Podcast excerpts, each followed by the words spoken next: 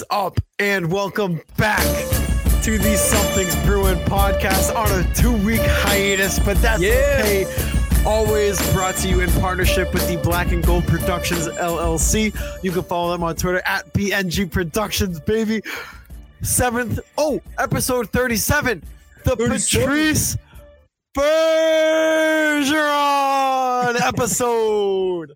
The, El Capitan. Uh, the the captain, the the longtime leader of the Boston Bruins organization, the um the guy who embodies everything about the organization itself, just the leadership ability about the guy. There's nothing. There's there's there's too many good words to say about Patrice Bergeron.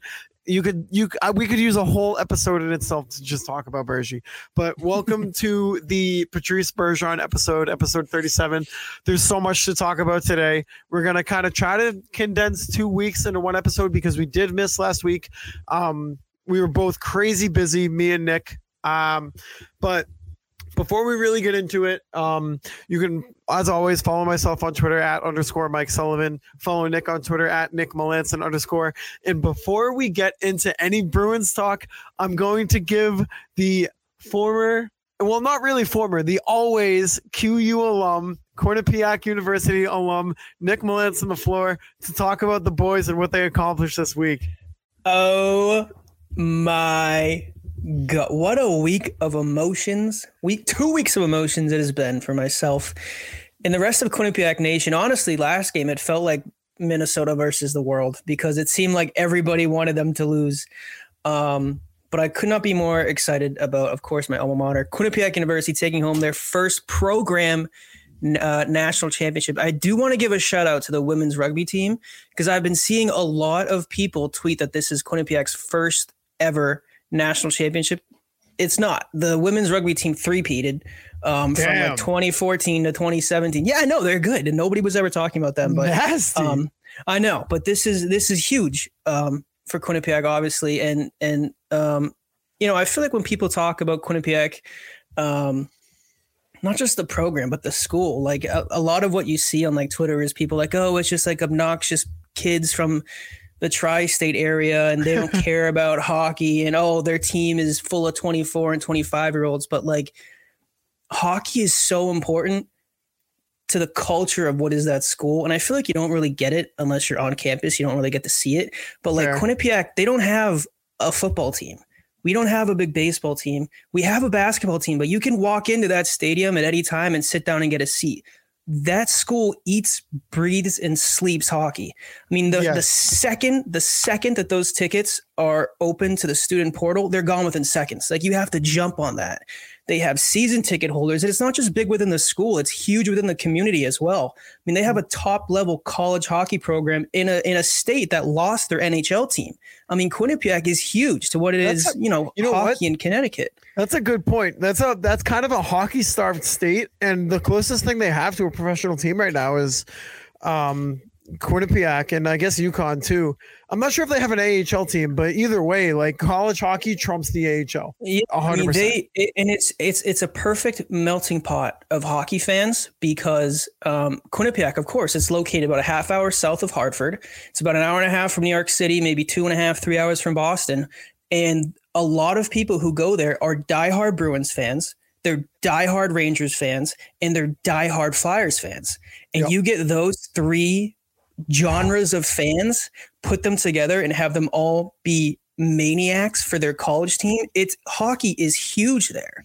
And um, you know, people talk about Quinnipiac. I was seeing people on Twitter saying Quinnipiac. I didn't even know there was a school or Quinnipiac. I've never heard of that. I saw Just- my my friend Ethan.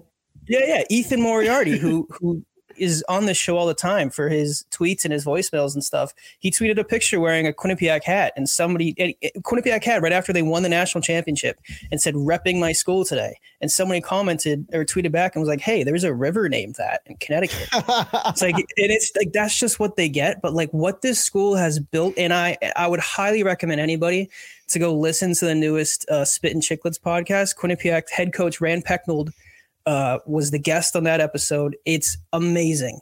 Um, but what people don't realize, I feel like Quinnipiac needs to get more respect because what the, what mm. he's built, Rand Pecknold has built over the last 30 years of being a head coach of Quinnipiac, like some of these teams like Minnesota, North Dakota, BU, BC, these Midwest teams, they've been huge hockey programs for decades. Wisconsin, all of them, Quinnipiac, in the early 90s, they were D3 or D2. Rand Pecknold got his coaching start in D3. If you listen to the podcast, he goes on to say he he took a coaching job at Quinnipiac College at the time. They were the Quinnipiac Braves. They were a D2 team. They offered him the head coaching job, making they off they promised him seven thousand dollars a week or seven thousand dollars salary. Sorry, not a week salary, and he ended up making sixty seven hundred dollars. He had a side job as a history teacher at the time, and Quinnipiac practiced at midnight. That was the only ice they could get. They practiced after public skate at the local rink. This is the your national championship, Quinnipiac University. This is how they started.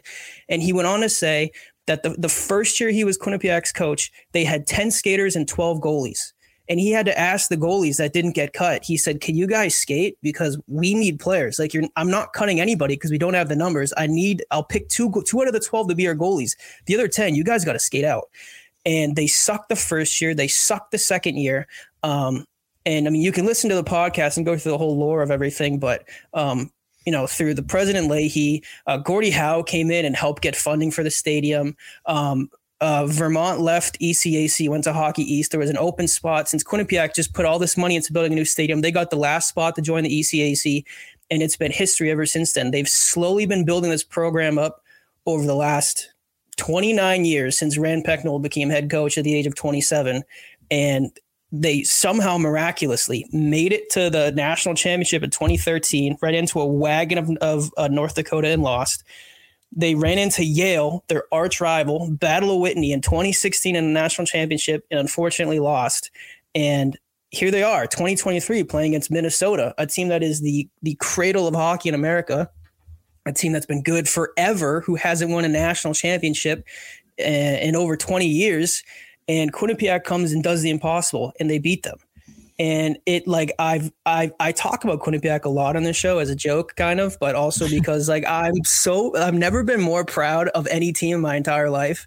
Like it's I can't even explain to it. And like just just everything. Like looking back at Rand Pecknold's career, looking back at the rise of Quinnipiac, to think 20 years ago, this is a team that was that was that was D2 that was mm-hmm. practicing mm-hmm. at midnight after public skate that had goalies playing forward. Like and and 20 years later they're a national champion. It's it's unbelievable. I'm so proud to be from quinnipiac. Um, and they've done the impossible. And another thing i wanted to add too before we start talking about the bruins regarding quinnipiac is for everybody saying that oh like quinnipiac has 24 25 oh your team is so old the guys that Quinnipiac has are the players that your team's passed up.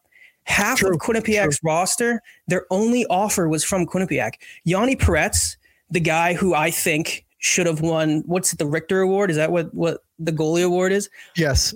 Respectfully, he should have won that. He had like a 1.4 goals against average and a 940 save percentage. He set multiple ECAC records for a goalie. He won the national championship, and I get this all takes place before the national championship. I'm not taking anything away from uh was it Levy? Is that how you say his last name? Yeah, yeah, Levi. He's nice. He's gonna be good he's, in Dude, dude, he is. He no, he's insane. He's I'm not taking problem. I'm, yeah, I'm not taking anything away from him at all. But that's a guy who they asked him. This is a guy. Uh, you know what? I want to pull up Perets stats right now because like it will do a lot more justice if I say what the actual numbers are. Um, he's 23. His only offer was from Quinnipiac University. Last year, he had 31 starts, 939 save percentage, 1.17 goals against average, and 11 shutouts. Jesus. He was 11 22, 5 and 2, 11 shutouts. This year, he had 41 starts, 931 save percentage, 1.49 goals against average, and 10 Jesus. shutouts. And he was 34, 4 and 3. This is a guy Jesus who is now going to get an NHL contract, who just won the national championship. And they asked him after they won, why did you come to Quinnipiac? And he said, Quinnipiac was the only team that offered me. And that's half of that's half of this team. Guys don't transfer. They stay for four years because they love the culture, because they love the school, and because they love the coaching staff. They get an opportunity and it resulted in a national championship. And now, like in, you know, like a team like Minnesota, they it's a huge school. They win the national championship. Big deal for their program. If Quinnipiac wins a national championship, which they just did, like this is this is monumental for the school. Quinnipiac isn't a big school. They have less than 10,000 students. They're undergoing a million renovations right now. Like this is putting the school on a map. So I'm so proud of the school, so proud of the team. I've never been more anxious in my entire life watching a hockey game than than that Quinnipiac game, the national championship. And it's cool to see them all over social media. And as I told you right before we recorded, as soon as the game ended, I went on Fanatics and bought everything that they had. Yeah. I bought t-shirts, hats, I bought a pint glass. It's awesome. I'm excited and I'm hoping next year that they repeat. Hey, well, congrats to the Quinnipiac Bobcats. Um, incredible season. It was a, an incredible um frozen you know frozen four tournament it was awesome uh start to finish but i i do want to say uh, right now i got two games on the tv i got the bruins game uh we're recording right now during the bruins capitals game and i'm also watching the toronto tampa game so a little preview right before playoff start of that first round matchup patrick maroon just got hurt in the corner like Oh, brother. he got he got up and skated away, but he did just get hurt. But um, there's the, regardless, there's plenty to talk about right now. This episode, um, Bruins uh, set the record for most wins in a season at 63. An incredible accomplishment for this team that's just been dominant all season long, from start to finish, from the goaltenders um, to the scoring depth to the defensive depth. Um there there's a lot of decisions that Jim Montgomery's going to have to make and we're going to kind of talk through some of them. We're we're going to read off a couple of DMs we're going to skip the spank bank segment this week just because you know this is the episode before playoffs start essentially. So we're going to be focused more on what the team should be doing in our opinions and what what you guys and what we as fans should expect heading into playoffs um but yeah, I mean, what an accomplishment from this team. Uh, they they beat out that Red Wings team. They beat out that Lightning team that tied tied the Red Wings a couple years ago, um, and they're now the number one team in NHL history in terms of wins, with two games to go.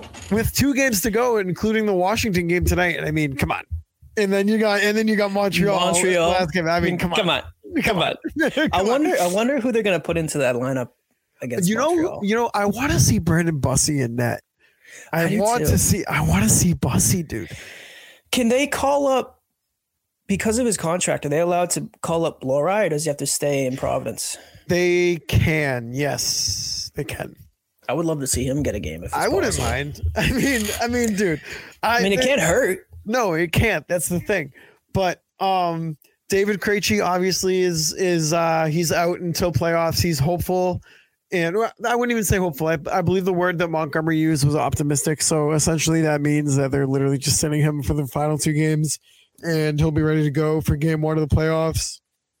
Um, but outside of that, we're still waiting to see how the wild card um turns out and who we're going to be matched up with.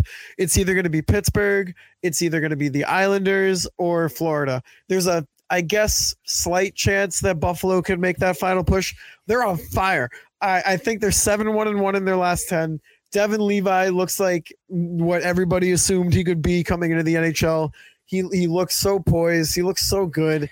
Um, and I'm telling you, if you're a betting man, Buffalo money line all day. I don't care. Yeah. They're on fire.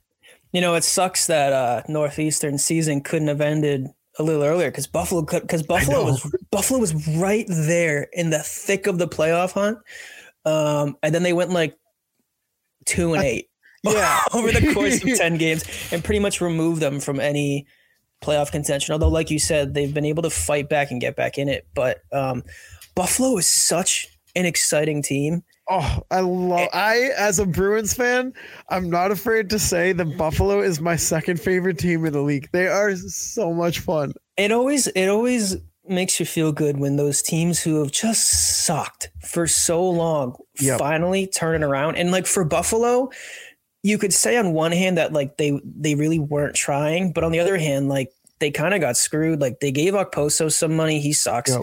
They gave Jeff Skinner a huge contract after he had a massive year, and I felt I feel like everybody was like, this might not be the best idea. And sure enough, Everybody, sure enough, it wasn't. Um, you know, until this had- year though, he is lighting it up this year. yeah, yeah. I mean, they drafted Jack Eichel. They hit on him. Suddenly, he wants out. I mean, they've definitely ran into a couple snags, but like Tage Thompson popped. That was one hell of a trade that they made to get him on their roster. Yep. Owen Power and Rasmus Dahlin, of course, those guys are popping off right now. Dahlin looks like a future Norris winner, possibly Dude. multiple Norris winner. Dude, and this Alex- Levi Alex guy is incredible. Alex Yeah, Tuch, too in the well. Eichel trade. Yeah. They're, I'm mean- telling you, they're going to be this division just as a whole. I mean, if you look up and down the teams, obviously Tampa, obviously Toronto, obviously the Bruins, but and that's your top three. But then you look, Florida, they won the President's Cup trophy last year. They have Matt Tkachuk, who's having an MVP season if it's not for McDavid. Um, you've got Buffalo uh, upcoming. Um, they're they're unreal. They got Devon Levi, all the ga- all the guys we just mentioned.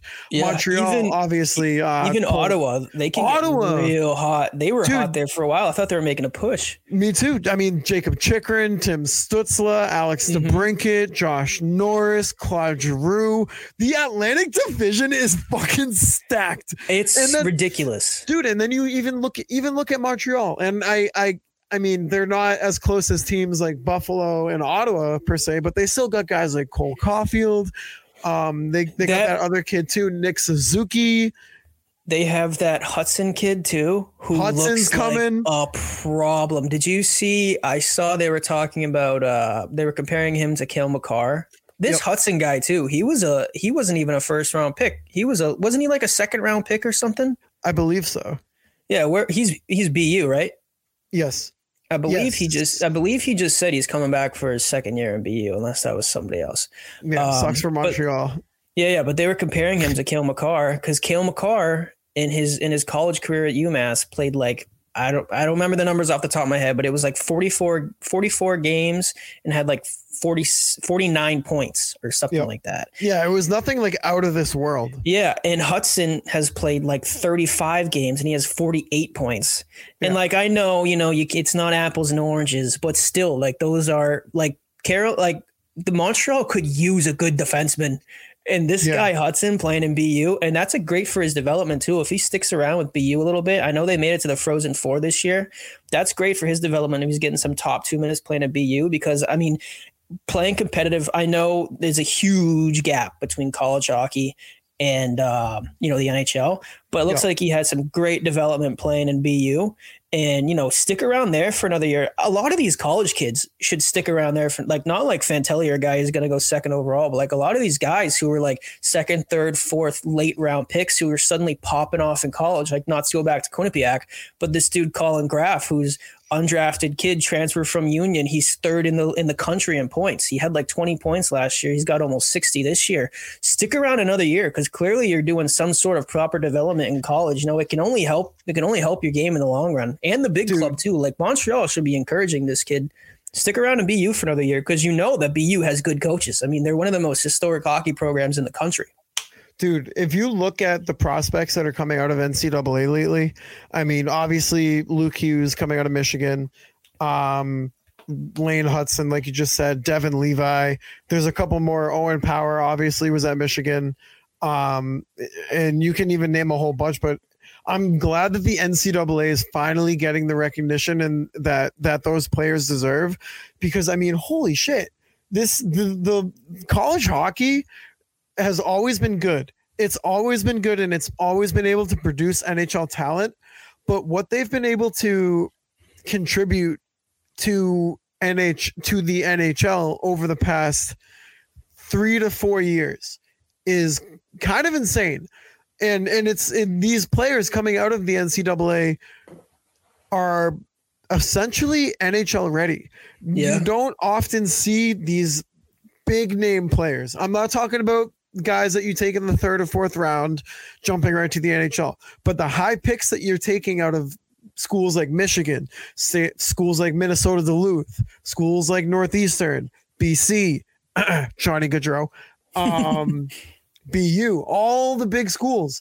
It's it's you're you're getting these players who are able to develop playing in a high level league and sometimes not not leaving until they're maybe 22 or 23 years old. And by that time their strength is up. Their skill level is up. They're playing high level competition and it's always competitive no matter what.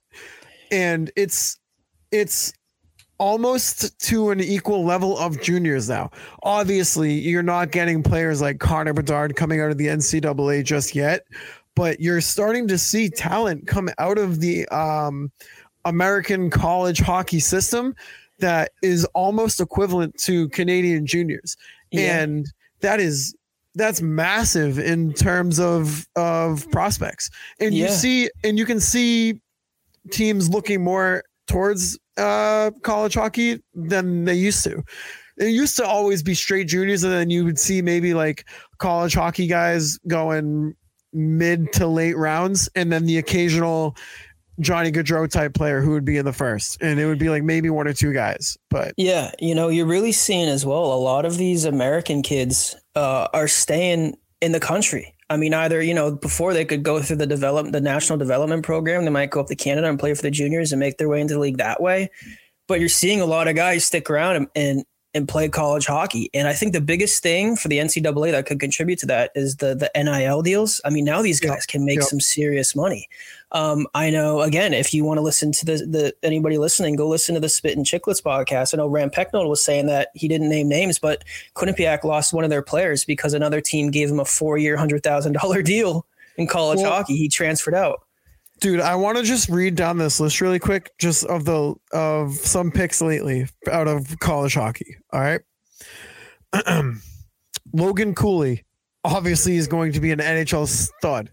Mm-hmm. Um, let's see here. Alex Turcotte, um, Jake Sanderson, Owen Power, um, Cale Makar, Clayton Keller, Jack Eichel, Noah Hanifin, Zach Werenski, Dylan Larkin, Jacob Trouba, Jeremy uh, Swayman, Jeremy Swayman, you main, Charlie McAvoy, Blake, Blake Wheeler, even if you really want to go back, that's 2004. but there's guys coming out of the NCAA right now that you should really be looking at. Um, yeah, good level league, and and and it just makes college hockey that much more exciting too because now you're instead of just watching for the game you're you're legitimately watching for these guys to become legit NHL prospects and make their way into whatever your favorite NHL team is. You can watch these guys play on almost a nightly basis in college and see them light it up and get excited over them yeah. coming to your team. You know what you're seeing a lot too is is this is probably the most right now, this is probably the most American talent the NHL has ever had. Yes. I mean, last year's MVP Hart winner, American Auston Matthews, Connor Hellebuyck, American, just won a Vezina, Adam Fox, American, just won a Norris. I mean, there's so much American talent in the NHL right now. And I feel like we're at a point now where college hockey is big enough in this country. I just saved the tweet uh, the other day. The national championship, Quinnipiac in Minnesota, had the most, it was just under a million people watching it. Yeah, it was the, yeah, the highest shit. viewed national cha- uh, NCAA college hockey national championship game since like 2008. And uh, the last last year's Stanley Cup uh, finals averaged like just over a million viewers. And this year's college hockey national championship had just under 900,000. So college hockey is booming right now. And you're seeing a lot of these American players, and not even American players, you're seeing Canadian players bypass Canadian juniors and come play in America. Cale Makar is a perfect example of that. The dude committed to UMass Amherst. UMass Amherst. Yeah. He's he's this is the same kid they're comparing on a nightly basis to like Bobby Orr and Paul yeah. Coffey. He committed to Western Massachusetts and he's a Norris winning defenseman, only 24 Stanley Cup champion. Everybody knows about Cale Makar. But even like this uh, Adam Fantilli kid from Michigan, yes. any other year, he would go first overall. I mean, it, Right. it, it, you know, like the second coming of McJesus is potentially in this draft. So obviously Bedard's going to go first, but like it's amazing. We- You just mentioned as well, Owen Power. Was that not the year that four of the top five picks in the NHL draft were all from Michigan? Yeah. I mean, college hockey is booming. The, what would be absolutely huge for NCAA hockey right now would be if those Western Conference, West Coast teams could get involved. You know, like Yep. your Pac-12 teams, like if you like your UCLA or whoever might be, all these teams that have all this money. Because like Arizona State, like you can just sink money into your program, build a rank, recruit guys, and you can have a fairly competitive turnaround. I mean, you're not going to be winning a national championship anytime soon, but Quinnipiac's a perfect model of that. If you get the right guy in there and you recruit the right players and you foster the right culture, you can be a national champion. So yes. So those those last year's or yes, 2021 NHL entry draft.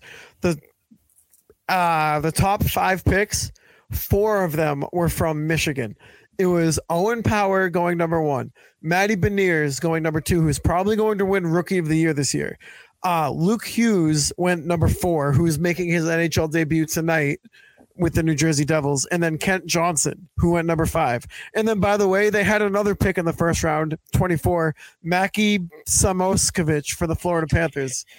The only thing that might be more surprising than four Michigan players going in the top five of the NHL draft is that that team did not win the national championship know. somehow. I, I can't know, I believe know. it. I know. Um, but um, yeah, so college hockey.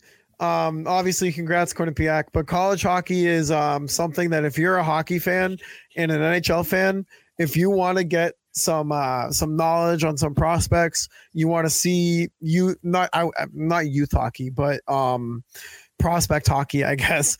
Um, watch college hockey. It's on NESN all the time. Any Hockey East team. It's not like they favor BC or anything. Any Hockey East, it's always on NESN. Whenever the Bruins aren't playing, um, and whenever Charlie Morris Outdoors isn't on, they're, they're putting on college hockey. But um, um, I we should we should mention too. Obviously, NESN gave out the seventh player award tonight. It was between um, a lot of players, um, but Pavel Zacha ended up taking home the trophy, and rightfully so. I mean, he's come into this team this year. He's lit it up. I want to remind everybody, like short shift pod, Andrew always says the trade was one for one. We swapped Eric Haula for Pavel Zacha, and somehow the league allowed it to happen. This is a I want to. cheat, a cheat. I want to remind everybody too that um like our our third episode, this is the same guy that our old co-host Zach said wasn't going to make much of a difference. Yeah, That he was basically the same as Jake DeBrusk, and they're both having career years. and they're both fucking lighting it up. but like no, like like Pavel Zacha absolutely deserves it. Even not just, of course, he's having a career year and everything he's contributed, but um, you know, you've had games where Krejci's gone down, whether he was hurt or he was not playing. You've been able to give Bergeron a breather every now and then because you can slide Zacha up to your first or second line center wherever you might need him. And he's Yep. done everything that this team has asked. And, you know, he's still only, what is he, 20, 26, if that? I mean, they just locked him up for another four years.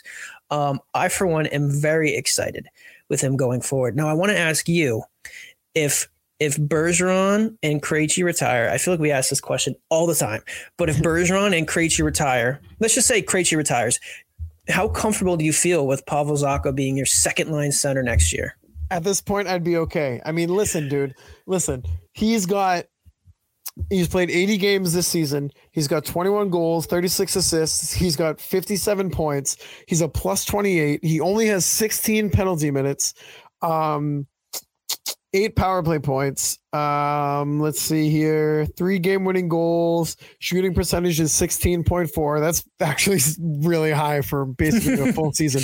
And face off percentage is 43.4 um he's he's he's flourishing here in Boston. And just to compare um Pavel Zacha's 57 points to David Krejci right now. David Krejci is playing da, da, da, as a second line center for the Bruins obviously. Right now he's got 56 points. So Pavel Zacha is is outproducing. Well, timeout. Actually, uh, Krejci has played 70 games, but nonetheless, I mean, Well, you could say Ber- Bergeron has top line center. He's got 27 goals this year. He has the exact same amount of points that Pavel Zacha has. right, or same amount of goals. No points. They both have 57 points. Okay, well then, boom, there we go. So I- would, I would honestly, there are far worse people and far worse scenarios that were, without the Bruins were dangerously close to encountering, to um fill in that second line center role. Pavel Zacha is fine. I would feel totally fine with him there, especially, especially if they keep him with Pasta. You know oh what's my god! you know what's crazy too is that there there are actual like real like breathing Devils fans out there who don't think that they lost the trade. Come Dude, on. they're just dude they're just salty they don't they're they they deep in their hearts they uh, they know they lost that trade and they know they wish they still had Pavel Zacha. Oh I mean, my they- god. they- come on if you're denying that you're just you're just being a dick you're literally just being an asshole if you really think that you won that trade as a devils fan You know what else too? While we're on the topic of uh, players who are performing quite well, Tyler Bertuzzi, man. oh my What's he god got? He- I mean, it's like you always say, it's a near lock for Jake DeBrusk to take the over two and a half shots per game. yeah by Um, the, by the way Bertuzzi, I, I take- took that take- tonight he's already at two shots it's the first Oh, perfect! I, I took it too. Listen, There we go. I've I've swung a missed on a, a few bit. I I had to take I had to delete the app from my phone temporarily because I was swinging and missing on too many apps. I mean, too many bets. So uh, if DeBrusk can get three, that will be three shots. That would be nice. But I was gonna say it's almost a near lock. Take the over two and a half shots on Jake DeBrusk. If there is a take the over half an assist for Tyler Bertuzzi, take it because the dude seems to get an assist every single game. He's got eyes on the back of his head, and that's a guy too. You know, you could have some question marks throughout your roster next year if guys retire or leave. I want Sweeney to do anything he possibly can to lock up Tyler Bertuzzi to be a part of this team moving forward because I love his game, I love his play style, and I love what he's able to do playmaking wise. now let me ask you this question if you could if you were Sweeney who would you prioritize resigning Orlov or Bertuzzi I think I remember we- asked this question a couple weeks ago, and I Yeah. said Orlov. But I think if you can convince, if you can convince Lohrei to stay and to not go back to Ohio State, I would feel more comfortable signing Bertuzzi. Yeah, And that and like like Lohrei might I don't even would if if he stayed would he even like get big minutes on the club next year? Uh, I would say yes. I would say yes. I bet he plays uh, that third line pairing role. I mean, I mean, why not? Honestly, if Yeah. you're gonna be able to keep him in your lineup at a, at a league minimum of like I don't know, like 900k or whatever he would make for the, his entry level contract. I'm I'm not sure what it is, but um, you- you're saving money there. You're gonna have a guy who is his ceiling is high. Um, you have the ability to pair him up with with a multitude of guys that you already have with the team um and it's going to be good for his development anyways i mean like we were just talking about with college hockey guys most of them are ready to kind of jump into a lineup if Yeah. they're a high pick and if they're producing at the college level they're they're more often than not ready to at least slide into an nhl lineup and be uh and not be a liability um, I think Lohrei fits into that role. So I'm with you. I would say you re-sign Bertuzzi. You worry about that forward group. You already have Lindholm. You already have McAvoy. Um, and then you got you you um, you got a whole handful of guys who can play the bottom four for the defensive pairings. But um, with Bertuzzi, so Bertuzzi with Detroit had 14 points, and so far with the Bruins since the trade deadline, he's played 19 games with the Bruins. He also has 14 points. How many of those? How many of those points are assists? 10. 11. So this man, like you, you had mentioned it on a couple crazy. episodes ago, his playmaking ability. If you just watch him, um, he's able to find like he's he's not a shooter. He's not a shooter. He can score, but he's not a scorer first. He's definitely a guy who's looking to make plays for other guys to score. And when you have a guy like Pasa on your opposite wing, then it's a perfect fit. Like he finds pasta every single time. Oh, I I loved that line with Pasta when they were playing um, Philly the other night. I mean, it just seemed like they were just toying with him the whole time. It felt like if the Bruins really wanted to, they could have won ten nothing. And by Like- the like way, by the way, not only that, but Pasta could have had like seven goals that game. He had He ripped two posts. He could have had five goals in the first two periods. dude, two posts, 10 shots on goal. I think he had four shots that missed the net, and he had three goals to hit 60. Um, I believe right now he's I, I think he's five behind McDavid for for goals. I think he's four. I think McDavid still has sixty four. He might have scored another one. I don't know. Let's I wouldn't be surprised if he did. Connor McDavid at yeah, he's at 64 and Pasta's at 60. Yeah. So I mean, if Pasta finishes out the season and he plays all 82 games, there's I, I it's not out of the realm of possibility that that Pastrnak could outscore McDavid. He's not catching him in points. I mean, McDavid is Well, I don't know. He could pop off for a fifty point game. yeah. right now McDavid's at 151. Leon Draisaitl's 124. Nikita Kucherov 110. Pasta 109. So which is actually crazy because I I tweeted about it and like sure Pasta has a lot of goals, but like I feel like more people should be talking about what David Pastrnak is doing this year, and I feel like because of what you're seeing from the the duo of McDavid and Draisaitl, and even Nugent Hopkins, another guy up at Edmonton who's has a power play merchant, dare I say, 60 plus points in the power play. He only has like 40, 40 uh, on five points, but I tweeted this the other day. Last year, Auston Matthews, your Hart winner, right? The guy won the Hart. he won the Rocket, he won the Pearson. He was even on the cover of NHL 23. He had Yep. 60 goals, 106 points. One of the greatest seasons an American has ever had. Got his flowers. He actually played so well that there were real takes of people saying that this guy's on the same level as McDavid. Now, don't get me wrong. Most rational players are saying, listen, you're just a Toronto fan, you're smoking crack. But the guy played amazing last year. I think McDavid had like 123 points last year, so he still had more points than Auston Matthews, but the 60 goals is, is what got Matthews the Hart. This year, Pasta has 60 goals and 108 points with two games to go. 109 points now, actually. So Pasta has the same amount of goals and he has more assists than the guy who won the Hart, Rocket, Pearson, and the NHL cover athlete last year, than the guy who Yep. everybody was saying is going to bring the, the ring home to Toronto. And, you know, your David Pastrnak, the guy you just locked up for 11 years at a little over 11 per, is putting up better numbers than what Auston Matthews did last year. It's just, it's amazing. It's just, it seems like this guy can do nothing wrong at this point. I mean, the goalie knows where he's setting up and he knows when he's going to shoot the puck and he still can't save it. Like Yep. those goals against Philly the other day, like two of them were like one timers right on the right on the dot, right on the circle, and they couldn't do anything about it. Um, I know we talked about it like in one of our earlier episodes, how like he's becoming like Alex Ovechkin, you know, like he has everybody knows what's coming. He's setting up on the circle for a one timer and it's going in the back of the net, and there's nothing you can do about it. And like David Pastrnak is starting to become into that same area. You know where he's going to be. He's got 18 power play goals. He's going to set up right there, take his one timer, and there's nothing you can do about it. Yep. Now, I, I, this is kind of off topic, but I have a question for you.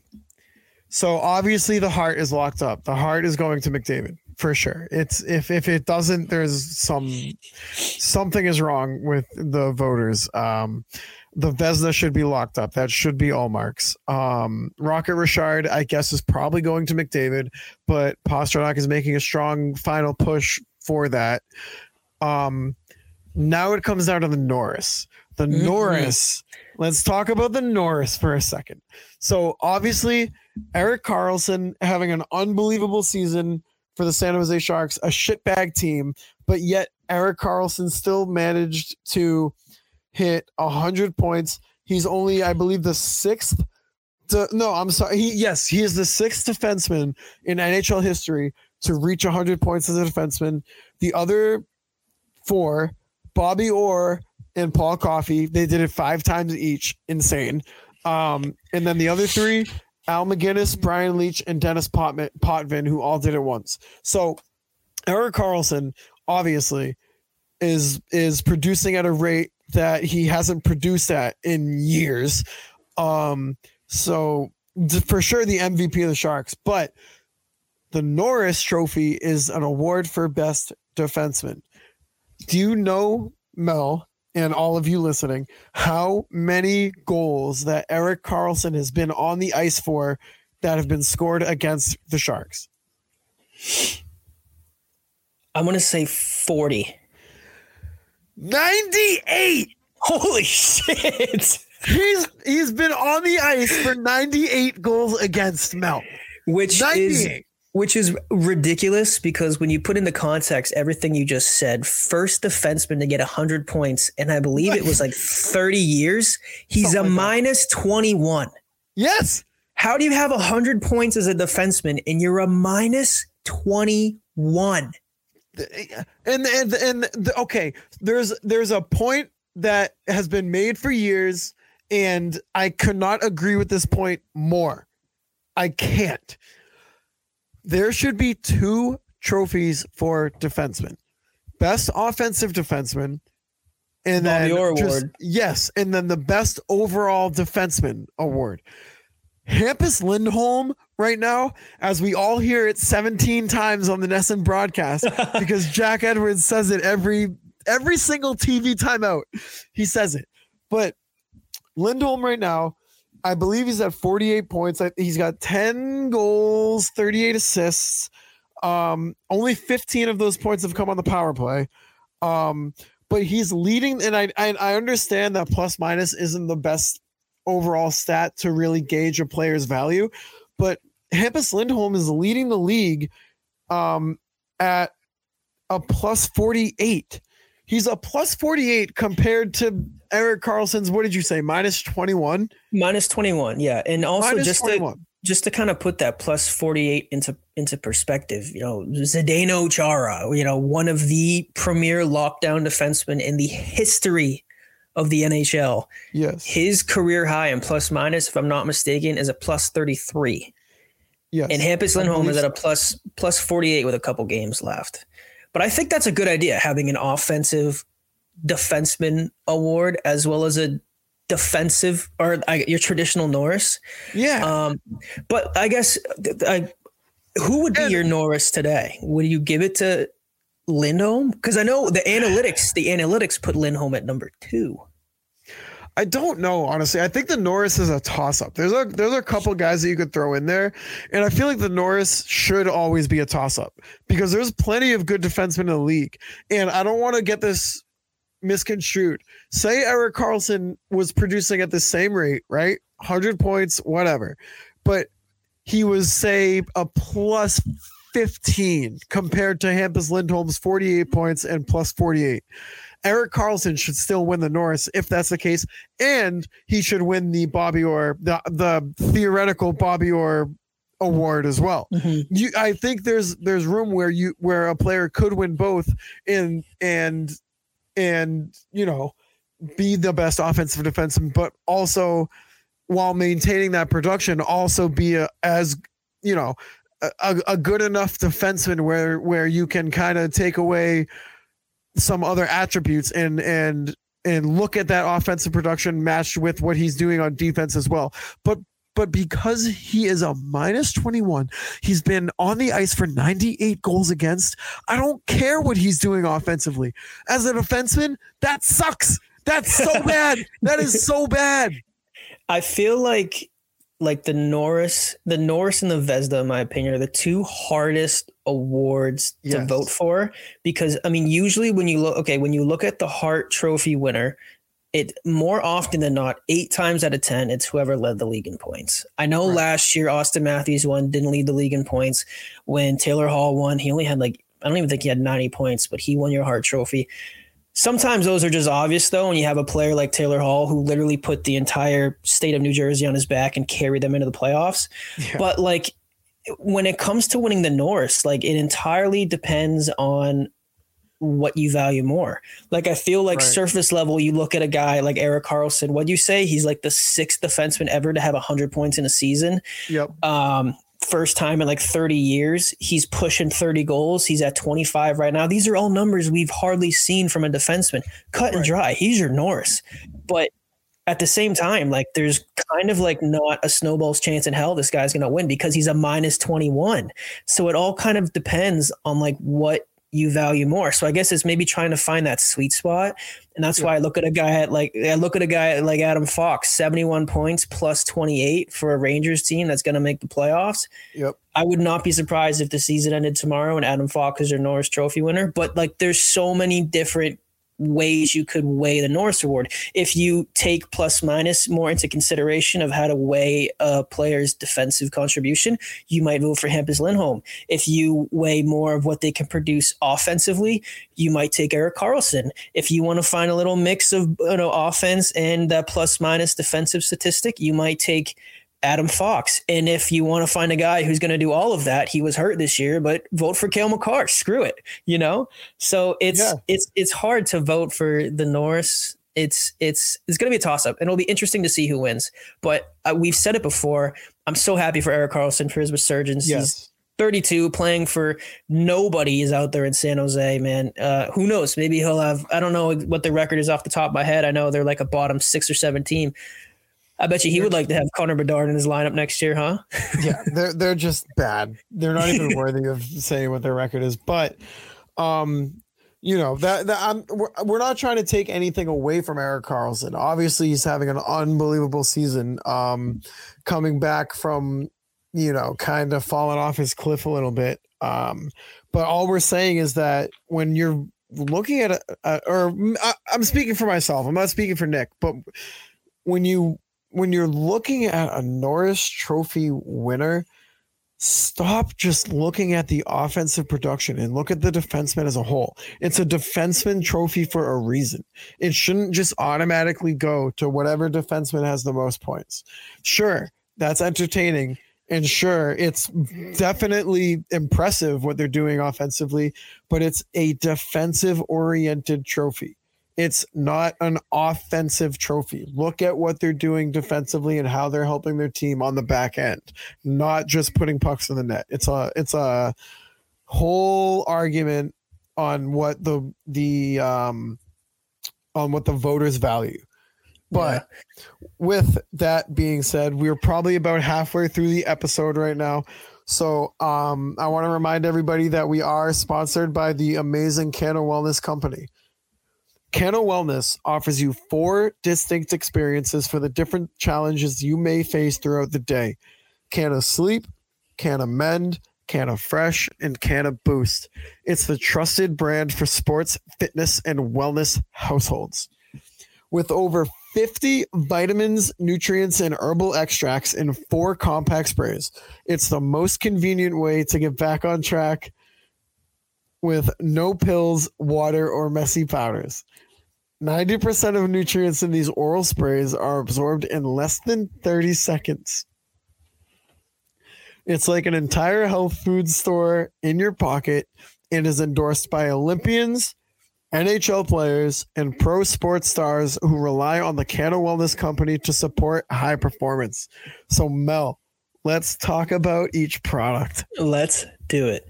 Canna Boost gives you the ability to skip the coffee and sugary snacks and energize the healthy way.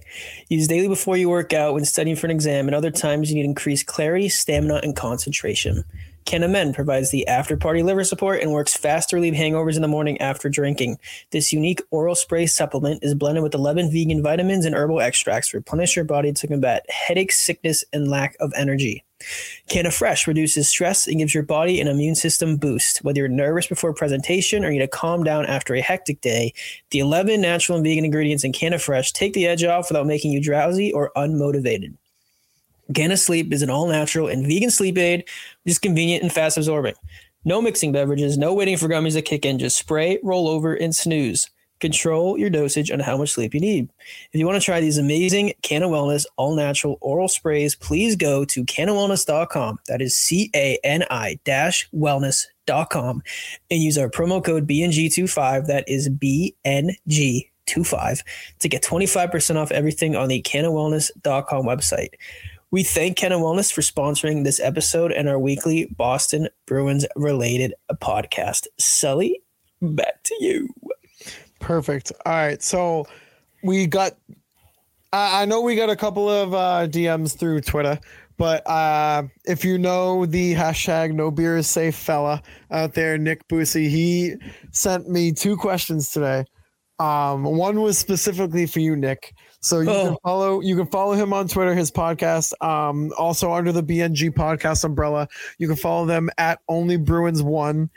Um, he asked me and wanted me to ask you specifically, how many bottles of lotion did you go through watching that Quinnipiac game? Not enough. Not enough. there wasn't there wasn't a big enough bottle to hold that all that excitement down. I can't even the the emotions that were going through my head watching that entire game, right? Because it, it's it when the game started. I mean, I was just happy to be there. I was like, listen, first of all, like the Big Ten is lucky that Quinnipiac is not in the Midwest because Ohio State, see you later. Michigan, talk to you later. Minnesota, smell ya. They destroyed the Big Ten on their way to the national championship. But going into that game when they were playing Minnesota, I was like, listen, I'm just happy to be here. I know Minnesota's a wagon. It's the cradle of hockey in America. Blah blah blah blah blah. Quinnipiac's on the big Quinnipiac's on the big stage. People always say death, taxes, and a Quinnipiac lost the national championship. Let's just make it competitive boom, right off the bat, turnover, one nothing Minnesota. I'm going, well, shit. That entire first period, Minnesota like dominated Quinnipiac. Um, and I was like, well, like let's just let's just get one, right? Like let's not get shut out the national championship game. And then boom, it was 2-1. Quinnipiac pretty much owned the entire second half of the second period, maybe three quarters of the second period two to one going into the third period. Quinnipiac was taking it to him. At that point, I was going crazy. I was saying that this has to happen. My roommate Mike, who's in Tampa in the stands, is banging on the glass. We're all going crazy in the group chat. Uh, they tie it two to two, and now I'm thinking, holy shit! Oh my god, they did it! And like, I love Quinnipiac, man. My alma mater, but the whole game, I was like, I'm just happy to be here. And when they actually made it two to two and it was going into overtime and Quinnipiac had over double their shots, I was like, oh my God, we actually might win this. Yeah. And then 10 seconds into overtime, everyone knows the rest of the story. So not enough bottles. I was psyched up. Um, high fives are going around everywhere. It was amazing. And now I'm ready for the repeat. So his other question, this is a legit question. Again, from downtown Bussi, only Bruins. Uh, shout out. He asked, obviously, with Forbort coming back and seeming to be a little bit healthier now, coming towards playoffs. Um, he said, one, do you put him into the lineup? And two, if you do, who do you have as the odd man out if if Forbort is is uh, injected in? I have my answer. Oh. Um honestly, I don't think I'm putting him in right now. Me either. If I- it I- works, I keep it rolling, baby. Yeah. And I know Lauren's gonna be pissed about that, but Yeah. like listen, like right now, without Forbort, this is your this is your defensive pairings. Orlov McAvoy. You don't fuck with that. Yeah, I don't want to touch that. Carlo. You don't screw with that. Grzelcyk and Clifton. I don't really see why you would take him out. Yeah, and I mean Derek of Derek them. Forbort, he's a solid defenseman, right? He's pretty good defensively, blocks a lot of shot, but man, his bread and butter is on that penalty kill. And the Bruins killed off like 60 in a row while he was out. So I don't know. I like Derek Forbort, but it's it's a classic case of uh, just having too many cooks in the kitchen. There's too many good defensemen. Somebody's got to sit. Grzelcyk was sitting for a while. Forbort got hurt, unfortunately, or he's out of the lineup, and and the Bruins kept winning without him. So I think it's a it's a matter of uh, if it ain't broke, don't fix it. And maybe Okay. if you know people get banged up in the playoffs, he could always go back and take a spot. But if he were to go back in the lineup, who would you take him out for, or who would you take out for him? If if he did go into the lineup, I guess uh Grzelcyk. Uh, Yeah. But I don't want to. Uh, I understand that sometimes Grizz is a defensive liability, but then the argument for the penalty kill is valid. But also, if you look at the numbers since Forbort's been out, obviously Forbort in the PK is good. It's great. But if you look at the numbers since Forbort's been out, the penalty kill has actually been a little bit better. Oh, don't say that too loud. I know, I know. But yeah, like, no, but I, I agree with you though. If you had to take, if you had to take somebody out, I think I would probably take Grzelcyk out just because I love the pairing of Clifton and Forbort. Yeah. I, I, I just like the, the team is so deep where trust me, Forbort would be in the lineup or in any team. Any other team than the Bruins, he's in the lineup. But this team is so goddamn deep. Like what are, what are you supposed to do? I know. I know. And it's crazy because you also like a lot of these guys like kind of like play themselves. Uh, I don't want to say a lot of these Ooh. guys, mostly referring to Clifton, who played himself into a role where he you don't want to take him out. He Mm. coming into the season, he's the extra defenseman. And it's great to see his development throughout the year because I'll say it again, he's a Quinnipiac guy. Yeah, yeah. Sorry, I'm I- on a huge QU bender.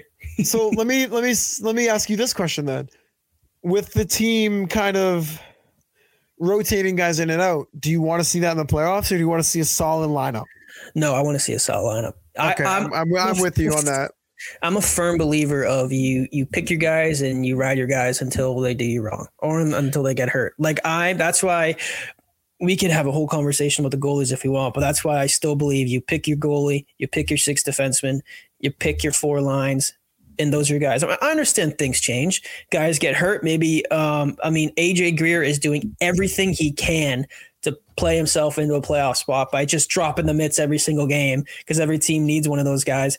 But you know, who's to say the Bruins are down two one? They don't have a lot of momentum going their way, so they put AJ Greer out there in the fourth line and go beat some guys up. I mean, things like that can happen. But I, I'm still a firm believer that you pick your guys and you ride your guys. And I think going into the playoffs, I would have Forbort as the odd man out right now. yeah no me too and and and that's not a bad guy to have as your extra defenseman up there Mm. um so there's there's always that that risk if someone gets hurt.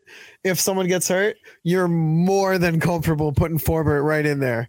Oh yeah, um to take whoever gets hurt's you know their spot. But um i i know we did get another dm mel if you want to pull that up. We actually got a voicemail. interesting. Let's go. This was from this Thursday at 5:18 in the morning. Wow Grinding, waking up with something's brewing on your mind. I, i was it. just gonna say that wake up and the first thing on the mind is the something's brewing pod let's go Uh, all right, let me play this. Hang on. 60. All right, we're at 60. We need three more to get to get the yeah. Sorry, guys. And we had three wins. We beat the Wings from 96 7. Not sure. Brain's leaking. Sorry, guys.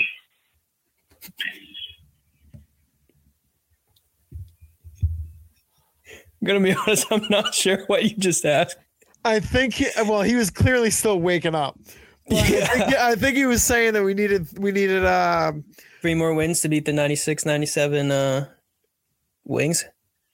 I think so, but we only needed one. Either way, we we got the record. Either way, we got the record. Uh, Go back to bed. We got the record, Yeah. baby. I'm glad. Hey, I'm glad you woke up with us on your mind. He definitely woke up. Still, room is pitch black. He's like, "Oh, I have this Bruins thought. I just I need to call in the phone. I need to get this out." But um, yeah, win record is broken. Um, the point record is still to be uh taken. I think I think they need three points over these next two games. So a regulation win to tie the record, I believe, and then either an overtime loss, shootout loss, or just you know might as well just win to just get to get that record against Montreal. By the way, yeah. Oh my gosh. If in Montreal too, if they could break Ooh, Montreal's all-time record in Montreal against Poetic. Montreal, that's like chef's kiss. And our- ending. our boy from BNG, Chris Davis, is going to be in Montreal for that game, repping the bees, repping BNG. He'll be in Montreal for that uh, potentially record-setting game. So um, he'll be there to support the boys. All right, so we do have two questions on Twitter. The first one is from Go Bees. You can follow him on Twitter at Boston Bruins. Go bees! Go Bees asks, former Bruins great Craig Smith, aka Rafters, returns to the Garden tonight, which brings up the question: Will we one day see his number raised to the rafters of TD Bank North Garden? Look, listen, listen to me right now. If the Bruins win the cup this year, you better believe Craig Smith is getting not only a ring, not only a ceremony. He already got a video tribute tonight, but you can bet your bottom dollar that no one else in the organization is ever wearing the number 12 again because that baby is going up past the ninth floor, up over the Jumbotron, and right next to Bobby Orr because Craig Smith is getting his number retired for what he contributed to this team. Oh yeah. Here's the thing though. Technically no, because it's not it's T isn't it TD Bank Garden now, not TD Bank North Garden. But either way, like you said, that number is hanging between Bobby Orr, number four, right next to Jack Edwards' suit jacket, just hanging there. People in the, in the upper deck can jump up and slap the tail of the jacket. Rafters is going up there. How's he been doing this year, by the way, since he went to Washington? I know he had like a he he went through a, a streak where he had like six points in four games or something like that. I remember hearing about that. Doing everything Uh, he can to pull pull Washington out of that like freaking 13 seed or whatever they are right now. Well, Craig Smith in 20 games played with Washington has five points, four goals, one one assist. Wait, wait, say those numbers again. 20 games played with Washington, four goals, one assist, five points. 21 games played with the Bruins. Dmitry Orlov has three goals, 12 assists, and 15 points. Thanks for, thanks for coming out, Craig Smith. we also got another DM from Ellen. You can follow ya. Ellen on Twitter at goalie hug goals. Let's go. Ellen asks, question for the pod today. I'm loving Pasta and Bert's on ice chemistry. Do you think there's any chance we'll see them on the same line when Krejci's back? Uh,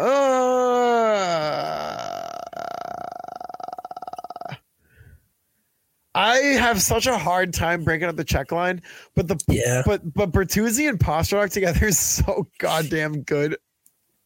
It could be a little teaser of what you're going to see next year. It could be. It could be if they can find a way to do it and and and actually re-sign Bertuzzi for sure. Um, God damn, this team, man. I, I was just thinking, like, even next year, dude. Like, the, there's a chance that they're still this good. No, well, No, no, it- come on, not this good, but but Pretty good. damn good. Yeah, they're still going to be a very competitive team. And it's For sure. it's like when you look through this roster, like we know what the first line can do. That check line is absolutely electric. Your third line, I think we mentioned it a couple episodes ago. You have a a guy who's only like three or four seasons removed from a Hart Trophy on your third line left wing. You have Yep. Charlie Coyle, who teams in a pinch, boom, I can be a first line center for a night or two and produce. Guy had like two apples the other day. He had that goal 10 seconds into the game against the Flyers. That's Yeah. your third line center, and your right wing is Tyler Bertuzzi. Like it doesn't. I- that's did- that. That's like it. That's a second line on every team in the NHL, and that's a first line on a team that's out of the playoff picture. dude. How in the world did Don Sweeney manage to to do all this? I don't. I I, I'm like, I'm. You can't see the video version right now if you're listening, but like for the past like 30 seconds, as Nick was explaining, I was just kind of like looking up at my ceiling, baffled. I don't understand how he's been able to create this team and build it to what it is. Uh, like you know I we, think it's uh, I don't have any words. I, we're we're like seven lines deep. I'm more so can't believe that other teams agreed to these trades. yeah, yeah, here- what, yeah. What is, that? What is every Oh, other that? team's you have doing? uh, you have Ryan Ryan Donato. Yeah, here's Charlie Coyle. yeah. Eric Erik Haula. Yeah, we'll give you 26 year old Pavel Zacha, Dude, yeah, yeah, yeah. Oh yeah, yeah. We'll we'll take Erik Haula. Here's here's our sixth overall pick. And you know what? By the way, we don't want any draft picks or anything. Oh my God! Is that Craig? Is that Craig Smith here? Take our uh, top four defensive Stanley Cup champion Dmitry Orlov, and we'll even throw in Garnet Hathaway. Like it doesn't make any. Even like Hampus Lindholm, yeah, we'll, Yeah. we'll take Oh, the guy with like whole- six yeah. A's in his last name, Vaakanainen, and we'll give Yeah, you yeah. Hampus Lindholm, a guy who could be a Norris contender. And you know what? Why not? Like we'll take on John Moore's like fifteen million dollar contract. I forgot all about him. Yeah. It, like it literally it it of course Don Sweeney deserves all of the all like his flowers for everything.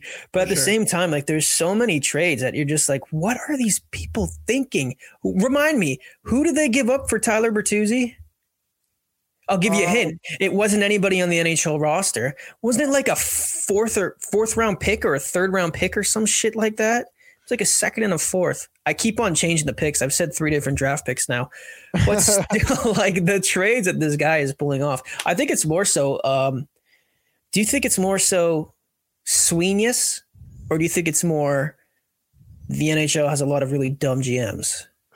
I think the NHL just has a lot of stupid GMs. I feel like Wait, wait, Don- wait. The the Bruins traded two draft picks for Tyler Bertuzzi. Um, first round pick in 2024, top 10 protected, and a fourth round pick in 2025. And Detroit retained 50% of the salary. Oh my god, uh, Don Sweeney's like speed dial on his phone has to extend with every single trade. Oh, what's that? I can fleece Stevie Y. Yeah, I'll add him to my favorites. Oh, what's that? Whoever's running the show over in uh, Washington can't complete a trade to save his life. Yeah, you're going to the favorites. If I were other teams' GMs at this point, I would seriously consider blocking Don Sweeney's number because anytime your phone rings and you see it's a Sweeney's and it's trade deadline time, you are going to get fleeced because that's Yeah. what this guy does. If you're an NHL GM and you see, you shouldn't even see Don Sweeney's name pop up on your phone because you should have his number blocked because you know Yeah. you're about to get screwed. Oh, that's the thing about Don Sweeney. He will find you. If you block his phone, he will show up on your front step and says, "Listen, a- a 1st He'll- and a fifth is all I can do for." He'll send you a he'll send you a fax. He'll go Yeah. I can't imagine Stevie Y pulling out of the fax machine first and a fifth. Emmy retains. Emmy retained fifty percent for Tyler. Bert- Oh, Stevie Uh, hey, St- Stevie Bong Rips was about five bowls deep when he when he accepted that trade. But um goddamn dude. Really quick, really, really quick. Um out of the three teams remaining for the last wild card spot, Pitt, Islanders, and the Florida Panthers. Who do you want to face the most? Who do you want to face the least? the team that I want to face the least is most definitely the New York Islanders. Yep. And the team that I want to face the most most is the Pittsburgh Penguins because Tristan Jarry sucks.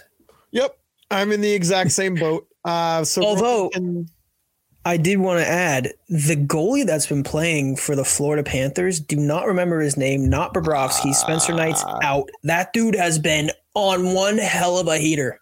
Alex Lyon, Alex Lyon. yes, name. the Lion, dude. He's like 30 years old. I don't know where the hell he came from. he reminds me of he's a like- He's literally like single handedly saving their season right now. no, literally, him and him and Matthew Tkachuk. I go wait. I want to go look at his stats. Uh, You know, this is the oh the NHL, right? They have a, a sub site for every single team in their league. So like I'm on the Florida Panthers, NHL.com slash Panthers. You go to stats, I click on stats. Why am I seeing Connor McDavid? It shows every stat leader from the NHL. Why would I want to look at that if I'm on the Florida Panthers website? Right. Sorry, that just pissed me off. Okay, hang on. Do, do, do, do, do, do, do. You know how fast I type? I get comments all the time at work about how fast I can type. All right, goalies. Alex Lyon. He started 13 games. He's nine and three with a 2.8 goals against average and a 9.916 save percentage. But um, I don't know how many of these games came recently. But either way, this guy's been on fire as of late, and he's doing everything he can to help drag the Panthers into the playoffs. But you said it though, dude. Tkachuk yeah. is having an unbelievable year. How dumb do you think the Calgary Flames? Also, the Calgary Flames too are getting hot. Battle of Alberta is on, baby. How You dumb do so? you think? Yeah, I think so. Let me go look at the at the uh, playoff race right now. Winnipeg could miss. Winnipeg could miss, but Calgary's really going to turn on. Did you see Daryl Sutter went to Nick Ritchie last night for the for, for the Yeah. shootout? And guess what happened? yeah, I didn't shit. I don't even. I didn't even. Have to, I didn't even have to watch to know. I know. You put Nick Ritchie out with your season on the line in the shootout. What do you? What do you? Do? I think he just wants to be back on the farm at this point. He's done. Um, oh, back to Alex Lyon quickly. His last five games, his last four games, he's four and zero. Uh, against Columbus, he had a uh, 21 save shutout. Against Buffalo, they won. He had he gave up one goal on 40 shots. Against Ottawa, they won. He gave up two goals on 58 shots, set the Florida Panthers all-time record for saves in a Oh in a God. game, I believe, if I'm not mistaken. They beat Washington. He gave up two goals on 24, and then uh, playing Toronto. Are they playing Toronto tonight? Two goals on 25 shots. Either way, good for him. And I hope everything's good with Spencer Knight as well. I know he he checked out. Uh, he's getting help for what's going on with him, but Yeah. Florida Panthers, man, they got a good roster. The the Atlantic Division, like you mentioned, is absolutely loaded, and that's why, like, sometimes, like, I look at the Edmonton Oilers. They have the best record in the NHL since the All Star break by like two points over the Bruins. Yep. Shoot me. Obviously, McDavid has 150 points. He's got 64 goals. Draisaitl's second in the NHL in points, like 120. Nugent Hopkins, for the first time in his career, is over 100 points. They have four 35 goal scorers on that team, but they're literally playing nobody. Like Right. their their division sucks. So the bad. Western Conference sucks. I know Jack Campbell's been playing better as of late, but those are two goalies. I wouldn't trust them as far as I could throw them heading into the playoffs. Um, and it's just interesting to look at that and like to look at like Pasta's 60 goals and 109 points in the Atlantic Division. Kucherov's, what do you have? Like 100 and, 110, 112 points in the Atlantic Division. To, like, don't get me wrong. What McDavid is doing is extremely impressive 150 plus points. But at the same time, like, it's not equally as impressive, but extremely impressive as well. That you know, Pasta's putting up 60, 60 goals in an Atlantic division where there's littered with goalies, or Eastern Conference has littered with elite goalies, um, and Kucherov doing what he's doing in Tampa. So that's my two cents. I'm sick and tired of this Oilers news I've been hearing late. It's always been the Bruins all year because they've been doing shit that we haven't seen all year, and now just because the Oilers have a hot second half of the year, oh, could they be a potential matchup to beat the Bruins in the Stanley Cup Finals? Screw off, baby. Hey, well, welcome back to the Something's Bruin Pod. We were on a little break, but uh, we're back. We're ready to roll. Um, next week we're probably going to record. I think we said on Thursday night, so an episode should be dropping on Friday. Tuesday night we're both unavailable. Wednesday is trivia night. By the way, our team, me, my girlfriend, and her dad, we're, our name's Hat Trick. We've won trivia the last six of seven rounds. We're nasty. Hey, don't mess with Two us hat tricks. bunch of yeah we're going for the ovech trick pretty soon but um yeah so thanks for tuning in again um as always continue to send us dms continue to send us voicemails um you know you wake up at 5 a.m you have a bruins thought fucking call us like that other guy did Oh yeah. um, but yeah, shout out to you guys. So thank you guys all for listening and always jumping in. Um, I want to thank everybody for coming to the uh, BNG watch party at Funky Murphy's the other week. Uh, we are planning on having another one for the playoffs. Game is still be is still to be determined. Maybe at Funky's, maybe at another venue. Um, we'll see. Mel, I just wanted to add that Jake DeBrusk just recorded his third shot of the game. There we go. Hey, the guarantee bet over two and a half shots for Jay Z hits every time. You're a fool if you don't take it. An absolute hooligan if you don't take it. But um, hey, as always, thank you for listening. As always, you can follow the BNG Productions LLC company at BNG Productions on Twitter. You can follow myself on Twitter at underscore Mike Sullivan. And you can follow Nick on Twitter at Nick Melanson underscore. Um, yeah, we'll be back next week. Um, playoffs should be right around the corner. We're about to go on a run. I don't want to hear any comparisons to the tragic 2019 Tampa Bay Lightning. This isn't even the same breath as them. Um, but yeah, thank you all for listening, and we will catch you all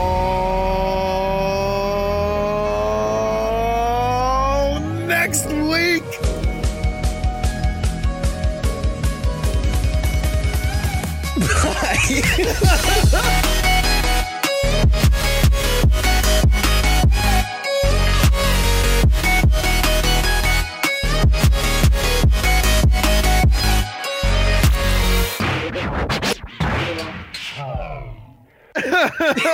I, I peered back at the camera and I was like, "Are you forgetting to do it?"